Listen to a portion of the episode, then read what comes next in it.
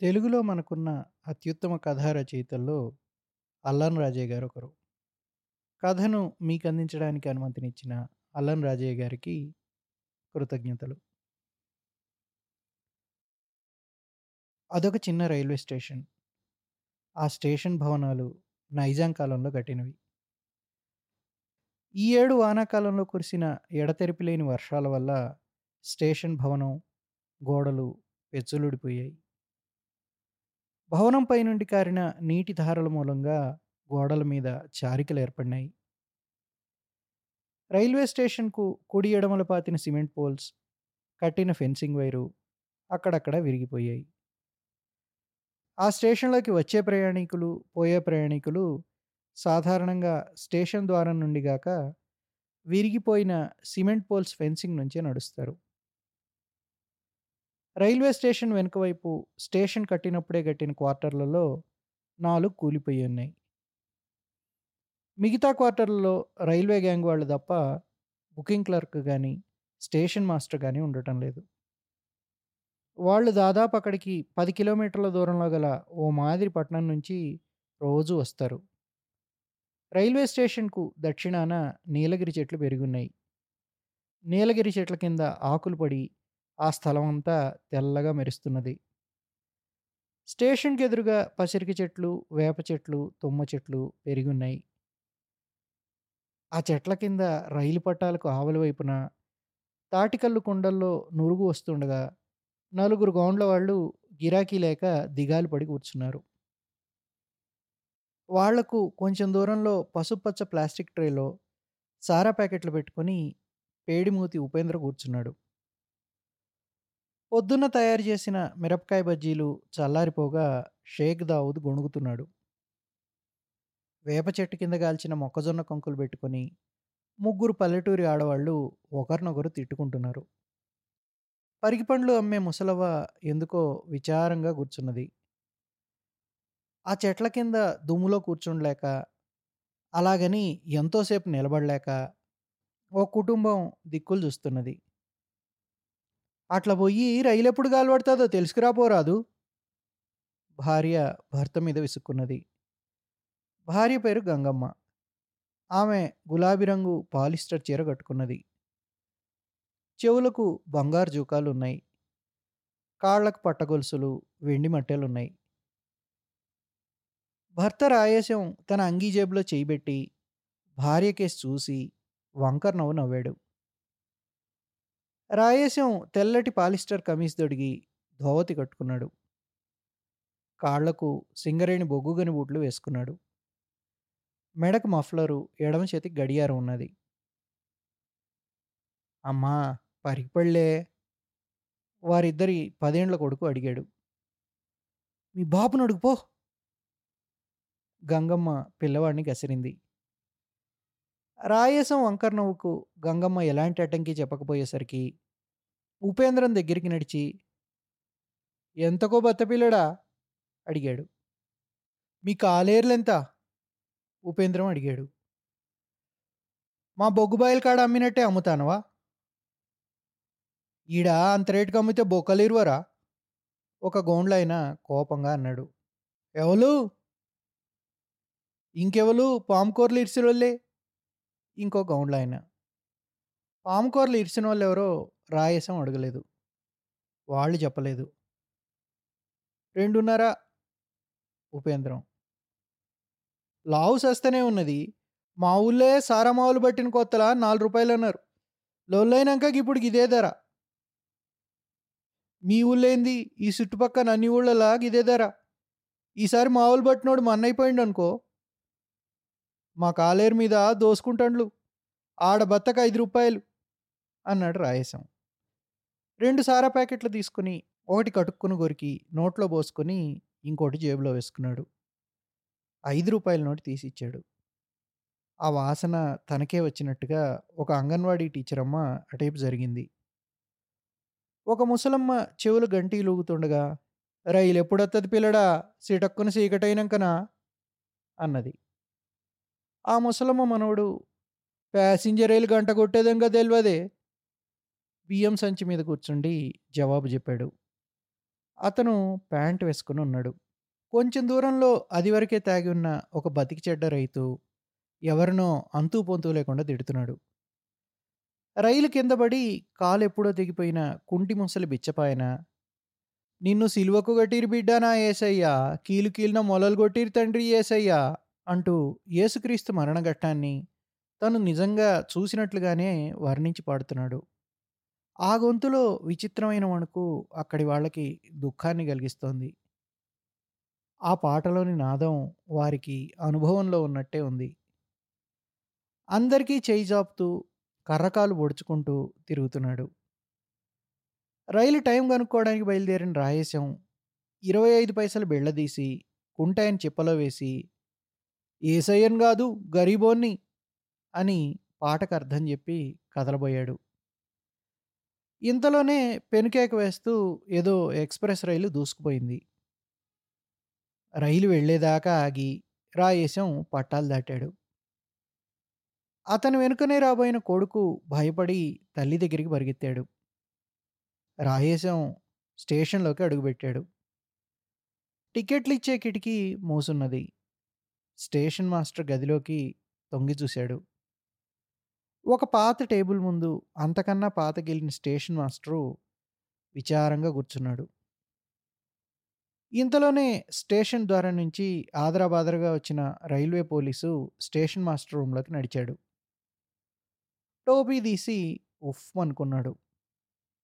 వాని వివరాలు తెలుసుకునేసరికి తాతలు దిగొచ్చిండు సార్.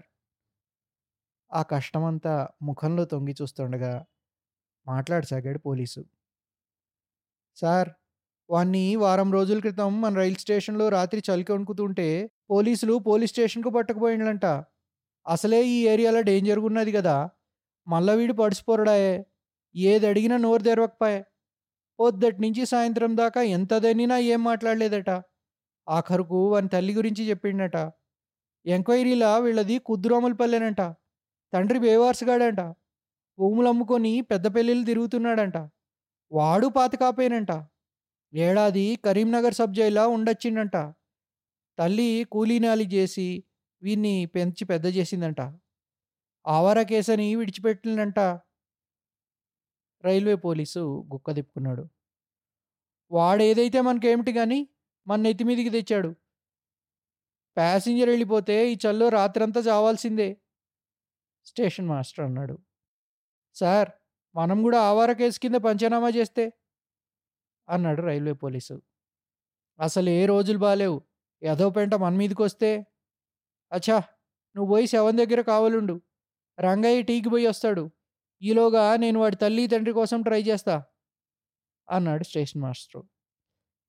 రైల్వే పోలీసు గది బయటికి వచ్చాడు ఏందేంది అడిగాడు రాయేశం. ఏమున్నది భయ్య? మర్డర్లు కూనీలు చావడాలు చంపడాలు. ఆజ్కల్ కా దునియా ఖుద్మర్నా కిసికో మార్డాల్నా?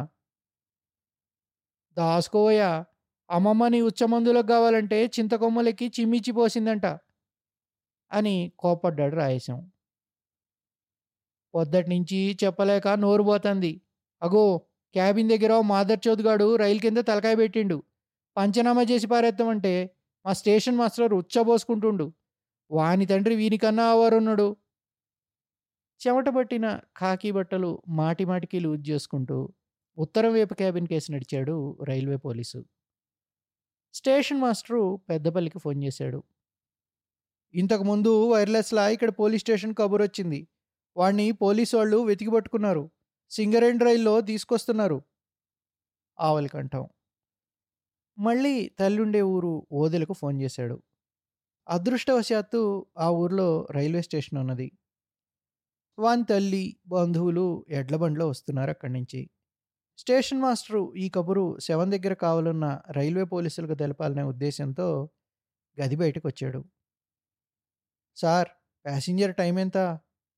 అడిగాడు రాయేశం. ఉండవయ్య మగడా. స్టేషన్ మాస్టరు దిక్కులు చూస్తూ చిరాగ్గా అని గ్యాంగ్మన్ కోసం ఎతకసాగిండు నేను శవాన్ని సుసత్త సార్. ఏం చెప్పమంటారు? అడిగాడు రాయేశం వాని తండ్రి సింగరేణి రైల్లో వస్తున్నాడని చెప్పు. రాయేశం చేతులుపుకుంటూ ప్లాట్ఫారం మీద నుండి ఉత్తరం వైపు పోవడం చూసి రైలు వచ్చేయాలైంది మళ్ళేడ గాలపడుతున్నావు రైలు పట్టాల ఆవిల నుంచి రాయసం భార్య గంగమ్మ కేకేసింది. ఆ కేకను పట్టించుకోకుండానే రాయేశం చెరచెర నడుస్తున్నాడు. రాయేశం బోట్ల కింద ఇసుక కరకరలాడుతోంది. ప్లాట్ఫారంకు వంద గజాల దూరంలో క్యాబిన్కు ప్లాట్ఫారంకు మధ్యన పది మంది మనుషులు కనిపించారు. అక్కడ నలుగురు చేతి సంచీలు పట్టుకొని విచారవదనాలతో నిలబడున్నారు. రైల్వే పోలీసులు ఇద్దరు అక్కడ శవం ఉన్నదన్నమాట మర్చిపోయి బీడీలు పీలుస్తూ లోకరివాజ్ గురించి మాట్లాడుకుంటున్నారు. ఢిల్లీ వెళ్ళే రైల్వే లైన్ పక్క కంకర్రాళ్ళ మీద ఒక మొండెం పడుకోబెట్టి ఉన్నది. శవం మీద చాలీ చాలని తెల్లని గుడ్డగప్పు ఉన్నది. పట్టాల మధ్య కండ్లు భయంకరంగా తెరుచుకున్న తల ఉన్నది. తలకి మొండానికి మధ్య రక్తం మడుగ్గట్టి ఈగలు ముసురుతున్నాయి. ఇంకా మీసం సరిగా మొలవని లేత ముఖం. ఎత్తు దవడలు. ఎంత అందమైన ముఖం.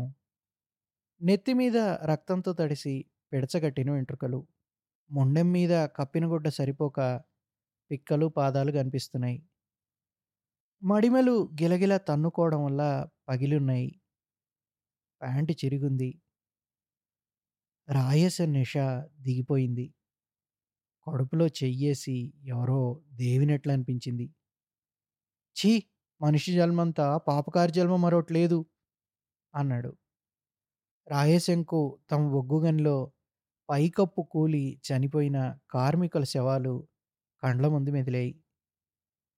రాయసం కాళ్ళ మీద కూలబడి అయ్యో బిడ్డ కట్టం సుఖం చూడాల్సినడివి ఎంత కర్మానికి ఎత్తుకున్నావు అని బొటబొట కన్నీళ్ళు గార్చాడు. కర్మమేమున్నది బై ముచ్చు దొబ్బుకొస్తే ఎవడైనా గంతే అన్నాడు రంగయ్య అనే రైల్వే పోలీసు. ఛల్ చుట్టూ మూగుతున్న మందిని ఇంకో పోలీసు దూరం కొట్టాడు. ఏ తల్లి గన్న బిడ్డో? ఊళ్ళో బతుకు గడవక సింగరేణి గనుల్లో పరుగు పందెంలో నౌకరి కోసం పోతున్నవాడన్నాడు.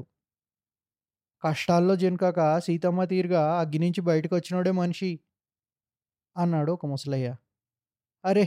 కష్టాలుంటాయి సుఖాలుంటాయి. మనిషి పుట్టికే అసంటిది. ఈ కాల పోరగండ్లకు అన్నీ ముంగటికి రావాలే. అన్నాడు రంగయ్య. అవు బాంచన్ నీ తీరుగా అందరికి కొలువు దొరకద్దా? అంది ఇంకో ముసలమ్మ.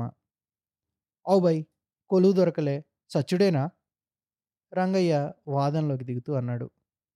సావుకుంటే ఏం చేసుడు భయ్యా అడుక్క తినమంటావా?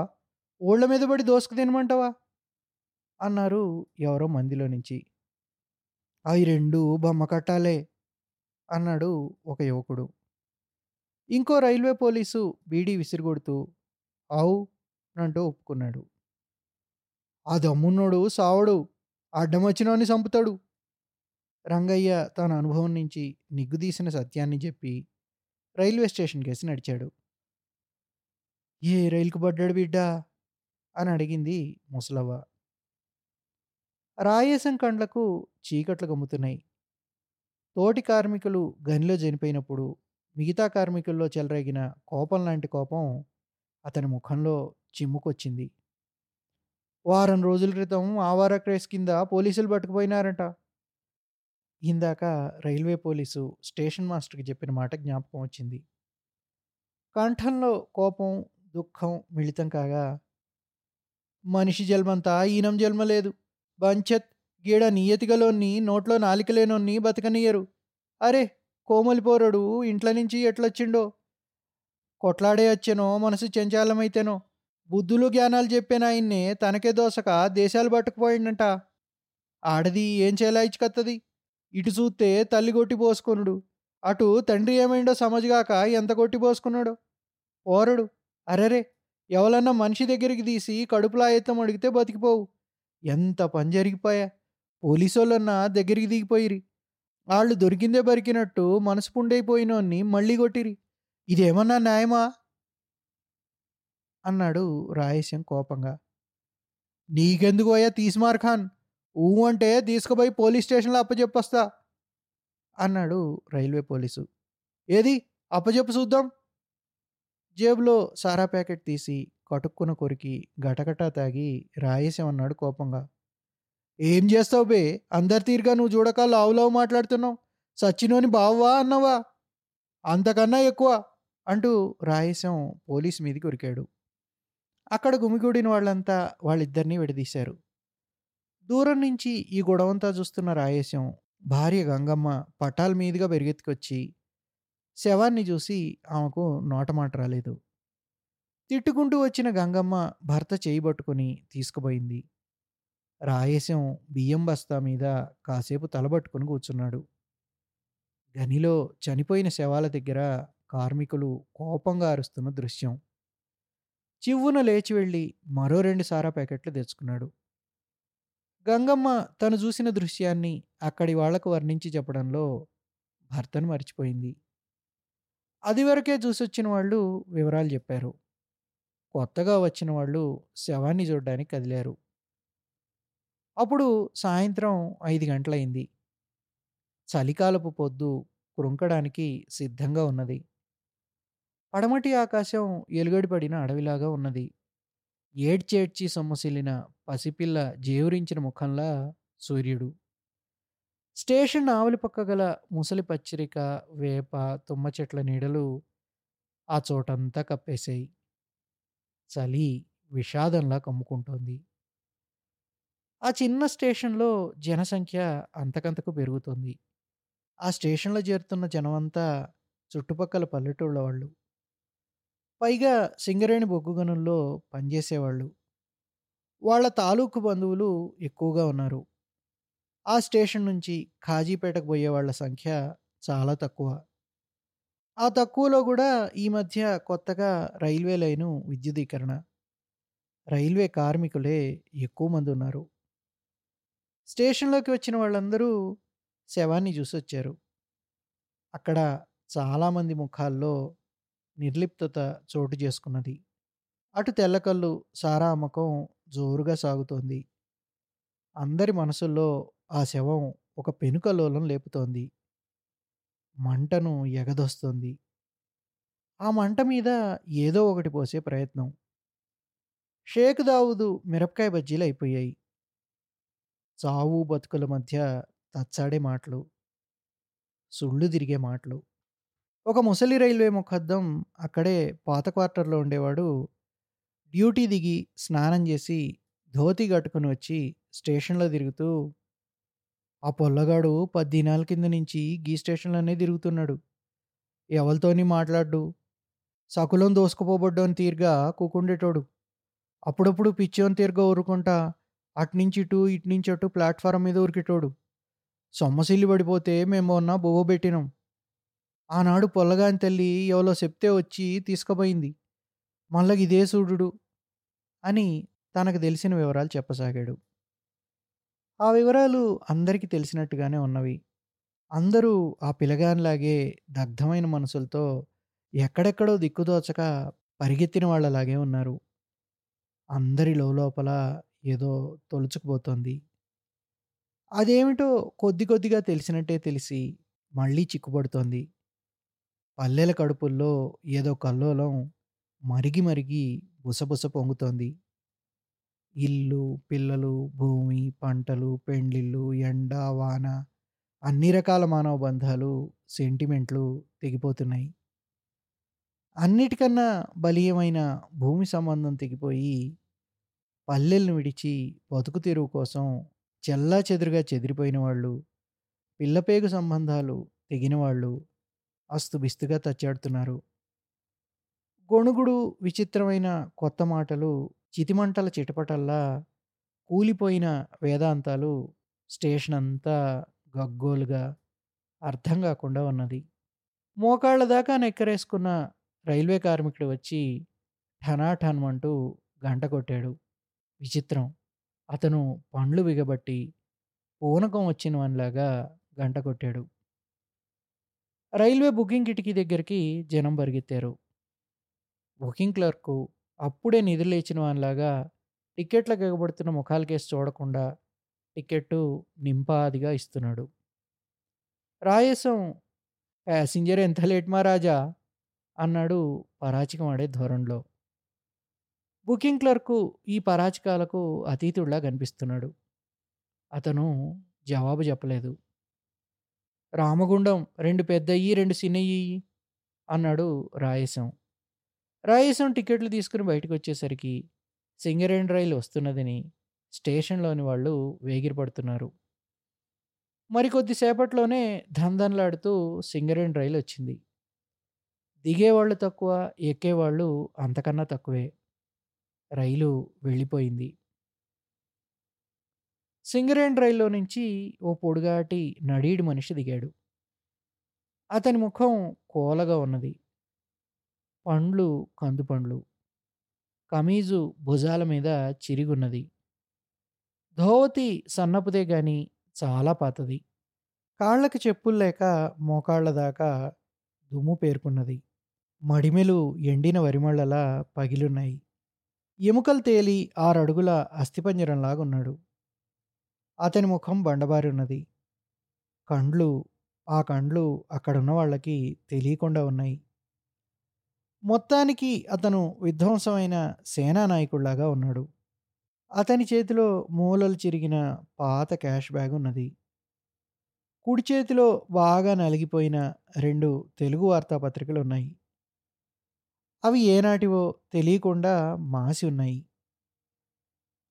అతని వెంటే నల్లగా, బలిష్టంగా ఉన్న రైల్వే పోలీస్ దిగాడు. అతను బాగా వంగిపోయి ఉన్నాడు. అతని ముఖం భూమి పొరల్లో నలిగిన నేలబొగ్గులాగున్నది. రైల్వే పోలీసు ఆ పొడుగాటి వ్యక్తిని స్టేషన్ మాస్టర్ రూమ్‌లోకి తీసుకుపోయాడు. బండి కింద పడ్డ పిల్లగాని తండ్రి వచ్చిండనే వార్త అతి తొందరలో అందరికీ తెలిసిపోయింది. అతన్ని చూడడం కోసం స్టేషన్ మాస్టర్ రూమ్‌కేసి చాలామంది నడిచారు. ఓ వచ్చావా నాయన స్టేషన్ మాస్టరు పాత నల్లకోట దొడుక్కొని బయలుదేరాడు. పొడుగాటి వ్యక్తి కొడుకును కోల్పోయిన తండ్రిలా లబోదిబోమని రోధించడం లేదు. శవంగా మారిన తన రక్తాన్ని చూసుకోవడానికి పరిగెత్తలేదు. ఆ మొత్తం వ్యవహారం అదివరకే అనుభవించిన వాళ్ళలాగా అంత తొందరేం లేదన్నట్లుగా స్టేషన్ మాస్టర్ టేబుల్ ఎదురుగా గల కుర్చీ మీద కూర్చున్నాడు. కిటికీలోంచి, దర్వాజాలో నుంచి చూస్తున్న జనం మొదట విస్తుపోయారు. ఆ తర్వాత బండ తీరుగున్నాడు. మనిషికి గింత సెమట్లేదు. నెనర్లేదు. తలో రకంగా గుసగుసలాడారు. పొడుగాటి వ్యక్తి తలదిప్పి వెనక్కి చూశాడు. అనేక ముఖాలు సగం సగం కాలిపోయినట్టుగా అతనికి కనిపించాయి. మొత్తం ఆ ప్రాంతం అంతా మనుషులు గాలిన కమురు వాసన వ్యాపించినట్టుగా అతనికి తోచింది. అరే నడువయ్యా రాజారాం అన్నాడు రైల్వే పోలీసు యాతనగా. ఎక్కడికి? పొడుగాటి వ్యక్తి రాజారాం అడిగాడు. ఎక్కడికంటావేందయ్యా? నా కొడుకు పెండ్లికొచ్చినవా? నిన్ను పెద్ద పిల్లంతా తిరిగి దొరికిపట్టేటాళ్ళకు తాతలు దిగొచ్చిరి.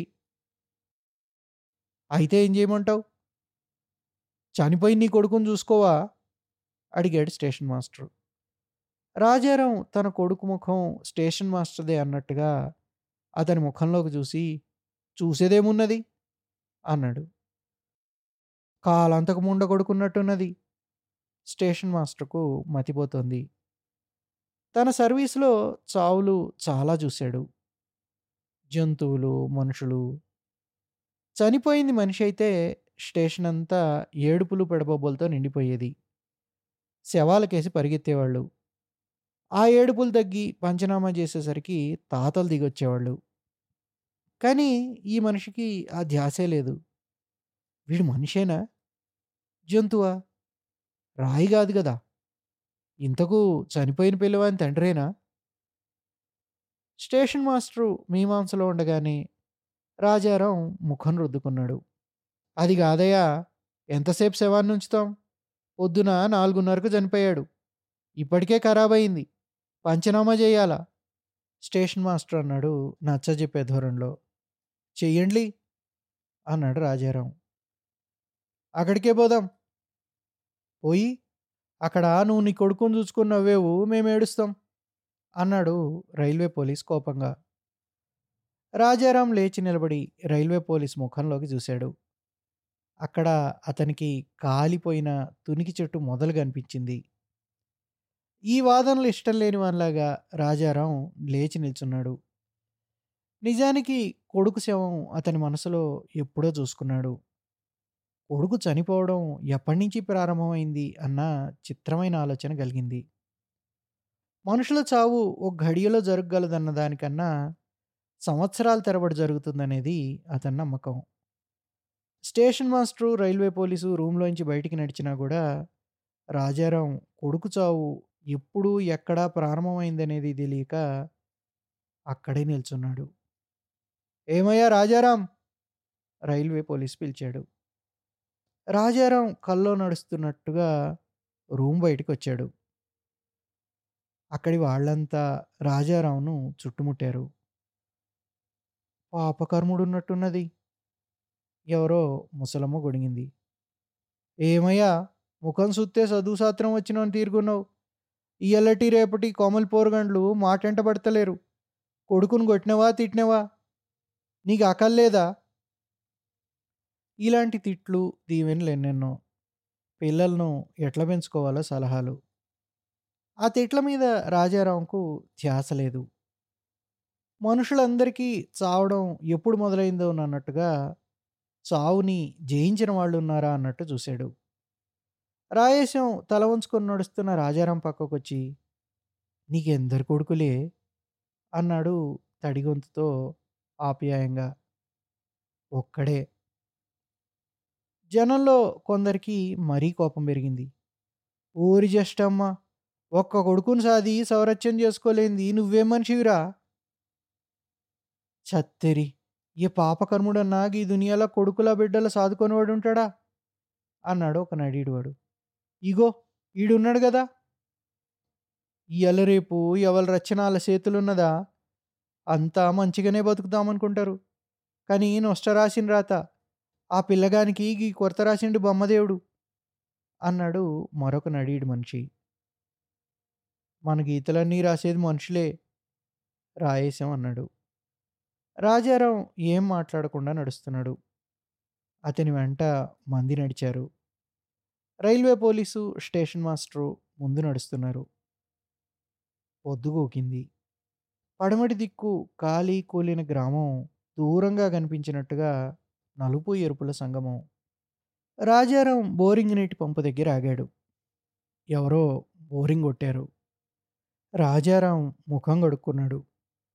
కొన్ని నీళ్ళు తాగాడు. జేబులు వెతుక్కున్నాడు. ఎవరో బీడి కట్ట, అగ్గిపెట్ట ఇచ్చారు. ఎవరో సిగరెట్ ఇవ్వబోతే తీసుకోలేదు.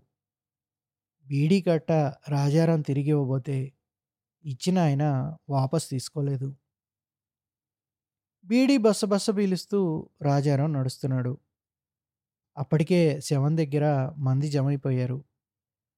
రాజారాం రైలు పట్టాల దగ్గర పడున్న తన మాంసాన్ని, నెత్తురును చూశాడు.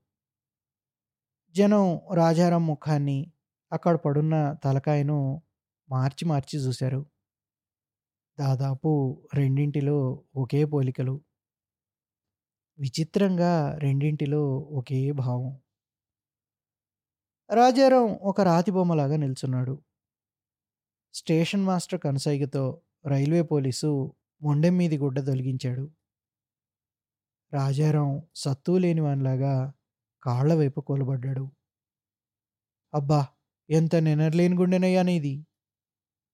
అన్నారెవరో. రాయి, పాపకర్ముడు లాంటి మాటలకు వైపు, అయ్యో! కాసేపూసే చెట్టు అని ఇంకొక వైపు. రాజారాంకు ఈ మాటలేవి చేరడం లేదు. తన మనసులో అనేక దృశ్యాలు రూపుగట్టసాగినాయి. కూలిపోయిన గుడిసెలు, పెంకలు కిందికి తోడిన పెంకుటిండ్లు, చెల్లా చెదురుగా పడిన ధాన్యం, తొక్కబడిన కుండ, గుర్గి, ధ్వంసమైన గ్రామం అతని మనసులో రూపుగట్టింది.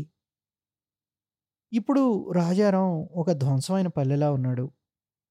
ఎలుగడుబడి శాంతం కాలిపోయి, చల్లారిన అడవిలా ఉన్నాడు. ఇంకిపోయిన నదిలా, నిర్రెలిచ్చి ఎండిన చెరువులా ఉన్నాడు. మాటలు తెగిపోయిన మనిషిలా కూర్చున్నాడు. ధ్వంసమైన పల్లెలో ఇల్లిల్లు తిరిగి చూసిన ఆకలేసిన దుక్కిటెద్దులా రాజారాం ఎప్పుడో మర్చిపోయిన తన బతుకు తాలూకు శకలాల చుట్టూ తచ్చాడుతున్నాడు చిత్ర విచిత్రంగా ఆ శకలాలు అతని మనసులో మెదలసాగినాయి. తన కొడుకు చావు తనకు పుట్టకముందెక్కడో ప్రారంభమైనట్లుగా అతనికి తోచింది. ఒక అంగీ తప్ప లాగులేని పిల్లవాడు తండ్రి వెంట ఉరుకుతున్నాడు. ఒక చేతిలో పార ఇంకో భుజం మీద మోటబొక్కను గల రైతు నడుస్తున్నాడు. ఎండకు పిల్లవాడి పాదాలు మాడిపోయాయి. తండ్రి తిడుతూ కుడిచెంకకెక్కించుకున్నాడు పిల్లవాడు మక్క కంకులకు వచ్చిన పీసును చూసి నాయనా వీటికి మీసాలు ఎక్కడి నుంచి వస్తాయే? అంటున్నాడు. ధ్వంసమైన పల్లెలో ఎవరో ఏడుస్తున్నట్టుగా వినిపించింది. ముడతలు పడ్డ ఎర్రతోలు నీలం రాయి కొనుకుపోగల తండ్రిని వాకిట్లో పడుకోబెట్టారు. తల్లి శవం మీద పడి ఏడుస్తోంది.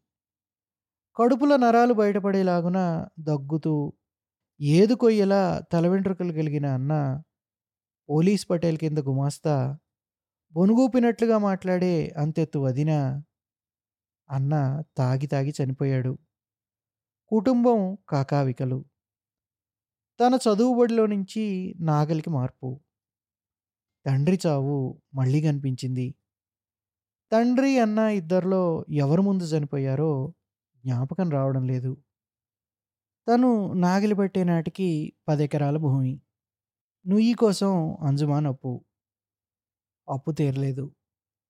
తను వేసిన మిర్చి పంట.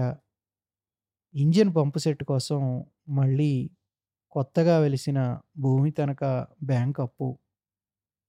మిర్చికి కొరుకుడు రోగం. హల్లికి హల్లి సున్నకు సున్నా. బ్యాంకు వాళ్ళు పెద్ద ఎడ్ల బండి తీసుకుపోవడం. వేలం వేయడం.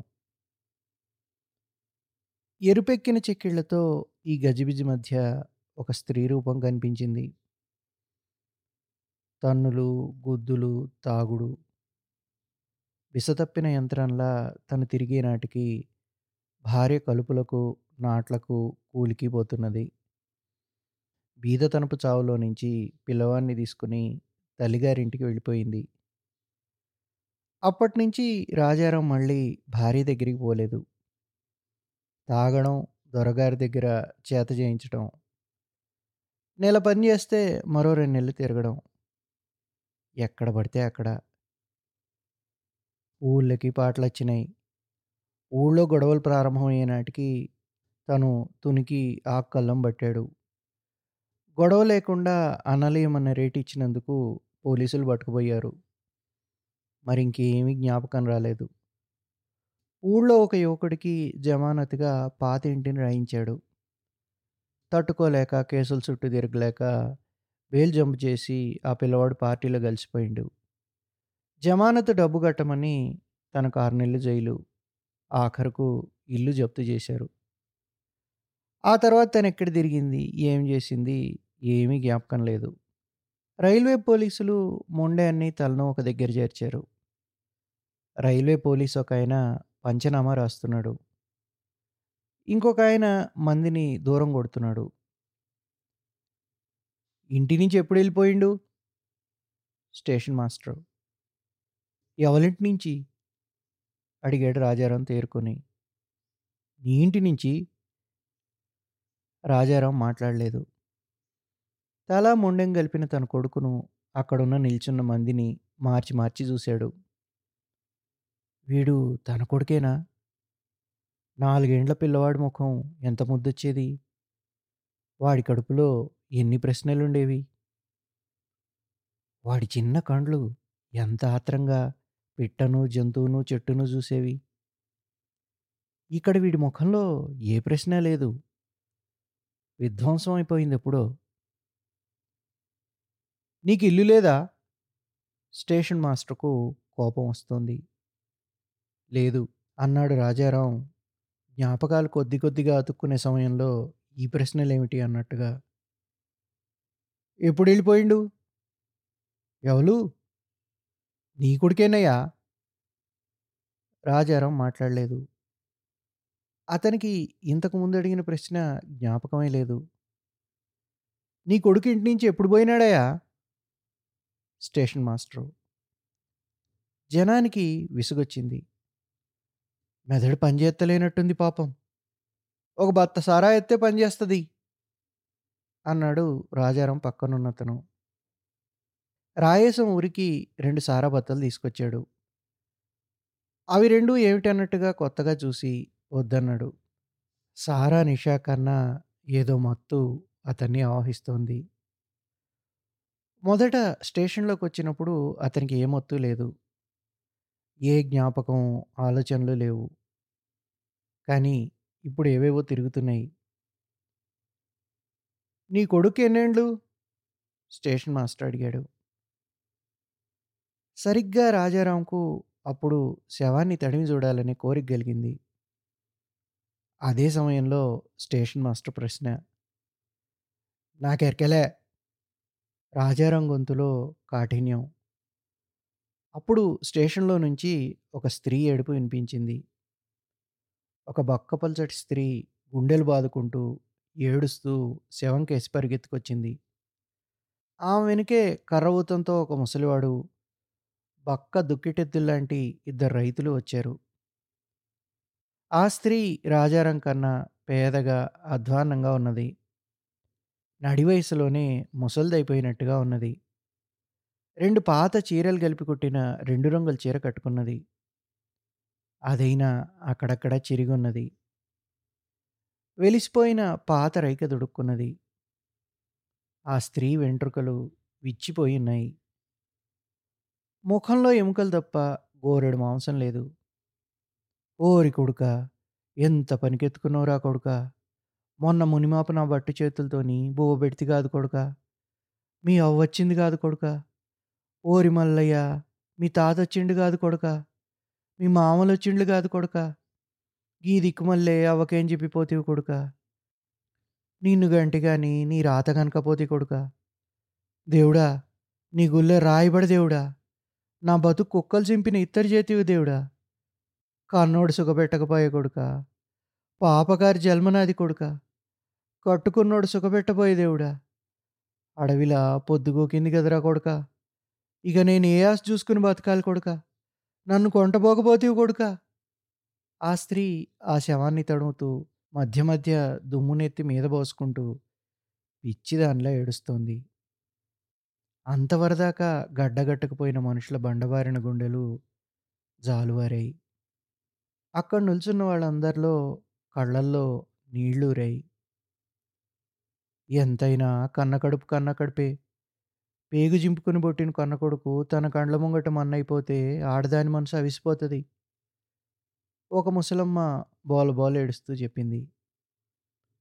ఏడుపు అక్కడ తెరలు తెరలుగా చలిలా చీకట్ల అందరినీ చుట్టేసింది పంచనామా రాసిన రైల్వే పోలీసు ఆ సంగతి మర్చిపోయాడు. స్టేషన్ మాస్టరు కళ్ళద్దాలు తుడుచుకున్నాడు. రాజారాంకు ఆ ఏడుపు ఎక్కడో వినిపిస్తోంది. ఆ ఏడుస్తున్న స్త్రీ తన భార్యేనా? తను ఆ స్త్రీ బతుకులో ఒకప్పుడు సగం సగం పంచుకున్నారా? ఆమె తను కలిసి మిరప చెట్లల్లో మొక్కజొన్న పెరడి మంచం మీద సద్దిమూటిప్పుకొని చెరిసగం తిన్నది వాస్తవమేనా? కాదు. ఈ స్త్రీ ఆమె కానే కాదు. రాజారాం మనసులో పచ్చటి ముఖం ఎర్రటి చెక్కిళ్ళు ఎప్పుడూ నవ్వే ముఖం కలిగిన స్త్రీ మాత్రమే ఉన్నది. ఈ స్త్రీ ఒక దయ్యంలాగున్నది. మనకర్రూతంగా నిల్చున్న ముసలయ్య కూలబడి ఓ కోయేళ్ళవ్వా ఏడ్చేడ్చి నీ కనుపాపలు గారిపోతాయి. ఎవడి కొరత ఆడ అనుభవించాలే. అందరం బతుకొచ్చినమ్మా అన్నాడు. ఓ నాయనా నీ మన్మనికి ధైర్యం చెప్పు నాయనా. లేపు నాయనా! తండ్రి మీద పడి ఏడ్చింది. ఆ ముసలయ్య తన నరాలు చేతుల మధ్య బిడ్డను అదుముకున్నాడు. బలహీనమైన ఆ చేతులు వణుకుతున్నాయి. ఎల్లమ్మ మరో పది నిమిషాలు పరిపరి విధాలు వర్ణిస్తూ ఏడ్చి ఏడుపాపింది అప్పుడు చూసింది. కొడుకు కాళ్ళవైపు కూర్చున్న మనిషిని. దయ్యాన్ని చూసినట్టుగా జడుసుకున్నది హో! నా కొడుకును ముట్టకు. నీ పాపకారు చేయి దాకితే నా కొడుకు ఇషమెక్కుతాడు. నా బతుకు గంగలు కలిపినావు. నా కొడుకు నువ్వే చంపినావు. అరిచింది. కొడుకు కాళ్ళను తనకేసి జరుపుకున్నది. రాజారాంను ఎవరో లేపి అటటో తీసుకుపోయారు. ఎల్లమ్మ మళ్ళీ కొడుకు మీద పడి మీ నాయన నీ కట్టం సుఖం చూడరాలే కొడుక. నీ సావు చూడొచ్చిండు కొడుక. మల్లయ్య నన్ను అడిగిన సంగతులన్నీ మీ నాయన అడుగుదూరారా కొడుకా కొడుక. నా కొడుక రైల్వే పోలీసు తేరుకున్నాడు. అతనేదో వేదాంతం చెప్పబోయాడు కానీ నోరు పెగలేదు రాజారాంకు ఈ ప్రశ్నలన్నీ సలుపుతున్నాయి. తన కొడుకుని తన దగ్గరే ఉంచుకుంటే చావకపోయేటోడా? తనే ఎప్పుడో చచ్చిపోయినాక వాళ్ళని ఎట్లా ఉంచుకుంటాడు? తన చావు ఎప్పుడు ఆరంభమైంది? తన కలల ప్రపంచాన్ని ఎవరు విధ్వంసం చేశారు? ఎప్పుడు చేశారు? తన ఏడుపు ఎక్కడ ఎప్పుడు దిగిపోయింది తను బండరాయ? తన నరాలు ఒక్కటొక్కటే పుట్టుకు పుట్టుకుని తెంపిందెవరు చనిపోయిన అన్న చదువు ఆపి పెద్ద కుటుంబాన్ని సాదుకొచ్చినప్పుడా? మిరపకోటకు కొరుకుడు రోగం దాకి మాడిపోయినప్పుడా? అప్పు కింద షావుకారి భూమి గుంజుకున్నప్పుడా? అంజుమన్ అప్పులు తనఖా బ్యాంకు వాళ్ళు వేలం పాడినప్పుడా సర్వం ఒక్కటొక్కటే ఊడ్చుకుపోయి రైతు కూలిగా మారినప్పుడా కాదు. ఈ అన్ని జాగల్లా తన జీవనాడులు ఒక్కటొక్కటే దిగిపోయినాయి అన్న చనిపోయినప్పుడు చదువుతున్న ఎనిమిదో తరగతి ఆపి ముసలి తండ్రితో గుంటుగొట్టి ఎర్రటెండలో నెత్తురు పేరిన అరిచేతులు చూసుకుని నాయన చనిపోయి మొత్తం కుటుంబ భారం మీద పడ్డప్పుడు చెరువు కట్ట కింది మర్రి చెట్టు కింద కూలబడి వెక్కి వెక్కి తను ఇట్లాగే ఏడ్చాడు. ఒక్కొక్క ఎకరం భూమి అమ్మి ఒక్కొక్క అంగం కోసుకుపోతున్నట్టుగా విలవిల్లాడాడు. గిజగిజా తనుకున్నాడు. మొత్తం భూమి అమ్మకంతో వేళ్ళు పూర్తిగా తెగి కూలిపోయిన చెట్టులా ఎండిపోయాడు. తన ఏడుపు ఆగిపోయింది. నరాలన్నీ తెగిపోయినాయి. ఈ విధ్వంసం ప్రతి పల్లెలో ప్రతి రైతుల లోపల జరిగింది. రైతులంతా తమ గాయాలు దాచుకొని విధ్వంసాన్ని మింగుకొని తిరుగుతున్నారు. తుఫాన్ గాలిలో ఎండుటాకుల్లా ఎగురుతున్నారు. అంతటా ఇలాంటి మనుషులే. రైల్వే పోలీసు పంచనామా కాగితం తీసుకొచ్చాడు. రాజారాం దాని మీద ఇంగ్లీష్లో సంతకం చేశాడు. శవాన్ని గదిలించారు. జనం గదిలారు. మాటలు ఓదార్పులు. శవాన్ని గుడ్డలో జుట్టుకుని రైల్వే స్టేషన్ బయటకు తీసుకుపోతున్నారు. ముసలి తండ్రి ఆసరాగా ఎల్లమ్మ గుండెలు బాదుకుంటూ ఏడుస్తూ శవం వెనుకే వెళ్ళిపోయింది. రాజారాం ఆ జనంతో పాటే స్టేషన్ బయటకు వచ్చాడు బండిలో వరిగడ్డి మెత్తగా పరిచి శవాన్ని పడుకోబెట్టారు. బండిలో కూర్చున్న ఎల్లమ్మ శవం తలను ఒళ్ళో పెట్టుకుని పిచ్చిదానిలో ముద్దులాడుతోంది. స్టేషన్ ముందు గల కరెంటు బుగ్గ వెలుతురులో అక్కడ నిల్చున్న మనుషుల నీడలు దయ్యాల గుంపులాగా ఉన్నాయి. తను మనుషులను భూమిని పంటలను ప్రేమించలేదా? తన భార్యను కొడుకును తండ్రిని కుటుంబాన్ని. రాజారాం లోపల ఏదో మత్తులా పాకుతోంది. ఎక్కడో సన్నగా వణుకు ప్రారంభమైంది. ఒక్కసారి ఒకే ఒక్కసారి కడసారి తన కొడుకును ఒళ్ళోకి తీసుకొని ముద్దాడితే నాలుగేళ్ళ పిల్లవాడు భుజం మీద కూర్చుండి ఏదో అడుగుతున్నాడు. కానీ ఎడ్ల బండి గదిలింది. బావా నువ్వు బండెక్కు. బండి నడిపే రాజారాం బావమరిది అడిగిండు. అన్నీ కాలి కాలి బూడిదైపోయినాక బావెవడే అన్నా? మీ బావెన్నడో చచ్చిపోయిండు. నేను మొండబడ్డని. అన్నది ఎల్లమ్మ. బండి కదిలింది స్టేషన్లో గంట మోగింది. ప్యాసింజర్ రైలు గంట అది జనమంతా తేరుకొని బిలబిలమంటూ ఎవరి జాగాల్లోకి వాళ్ళు సర్దుకున్నారు. ఆ స్టేషన్ ముందు ఎటుపోవాలో తెలియక రాజారాం ఒంటరిగా నిలబడిపోయాడు. అతన్ని పిలిచేవాళ్ళు ఎవ్వరూ లేరు రాజారాం అడుగులు బండి వెళ్ళిన దిశలోనే పడ్డాయి. రాజారాం నడుస్తున్నాడు. స్టేషన్ దూరం అయింది. బండి గీరెల చప్పుడు చీకట్లో వినిపిస్తోంది. పలుగురాళ్ళు బండి కొమ్ముల కింద నలుగుతున్న శబ్దం. చుట్టూ ఆవరించిన చీకటి. చిమ్మెట్ల రొద. పేరు తెలియని రొద ఏదో మోగుతోంది. ఈత చెట్ల కమ్మల మీద మిణుగుర్లు ఎగురుతున్నాయి. పైన చుక్కల ఆకాశం. దూరంగా చుట్టుపక్కల గల ఊళ్ళలో వీధి దీపాలు కొరివిదయ్యేలాగా వండి వెళ్ళిపోతున్నది. ఇప్పుడు గీరెల శబ్దం కూడా వినిపించడం లేదు. రాజారం వెనుకబడిపోయాడు. రాజారం కాళ్ళు ఆగిపోయాయి. దారిలోనే కూలబడ్డాడు. ఓ బావో వత్తన్నవా? బావమరిది కేక. రాజారాం జవాబుగా కేక వేయలేదు. అతనికి అంత శక్తి లేదు. తను తప్పకొస్తాడని బావమరిది అనుకున్నాడా? కొడుకు అంత్యక్రియలకు తను పోతున్నట్టా? నిజంగా ఈరోజు పొద్దున రైలు కింద తలబెట్టి చనిపోయిన ఆ పిల్లవాడికి తను తండ్రేనా? ఖాళీ కూలీ బూడిదైన పల్లెల్లో కొడుకెవరు తండ్రెవరు? చలి అంతకంతకు ఎక్కువైంది. దానికి తోడు కడుపులో ఆకలిమంట. చలికి దవడలు వణుకుతున్నాయి. ఇప్పుడు అతనికి సారా ప్యాకెట్లు జ్ఞాపకం వచ్చాయి. మెదడు పొరల్లో ఈ తర్కానికి లొంగందేదో మెల్లిమెల్లిగా కరుగుతోంది. అది ఆకలి కన్నా, చలికన్నా ఎక్కువ సలుపుతోంది. తను ఈ భూమి పుట్టిన కాడికి వినిపించేలాగున ఏడిస్తే ఎంత బాగుండును? కానీ ఏడుపు రాదు. ఆ లెక్కన ఆ బండి మీద పోయిన తల్లే తనకన్నా అదృష్టవంతురాలు. లేచి నిల్చున్నాడు. అడుగులు తడబడుతున్నాయి. తూలుతూ అటు వెనుకకు స్టేషన్ కేసు కాకుండా ఆ ముందు ఎడ్లబండి పోయిన దారిలో కాకుండా తూర్పు కేసు నడవసాగిండు. తోవ దారి లేదు. కొంతసేపు చిక్కురు బుక్కురుగా నడిచిన తర్వాత ఒక బండ్లబాట కనిపించింది. మరికొంత దూరం నడిచిన తర్వాత ఒక పెద్ద మర్రి చెట్టు వచ్చింది అది పోశమ్మ దేవత మర్రి చెట్టు. ఆ మర్రి చెట్టు నుండి ఒక దారి రాజారం పల్లెకు పోతుంది. మరొక దారి పెద్దపల్లి టౌన్‌కు పోతుంది. మూడోది పంట పొలాల మీదుగా రామగిరి అడవికి పోతుంది. నాలుగోది చెరువు కట్ట మీదుగా పొరుగురికి పోతుంది.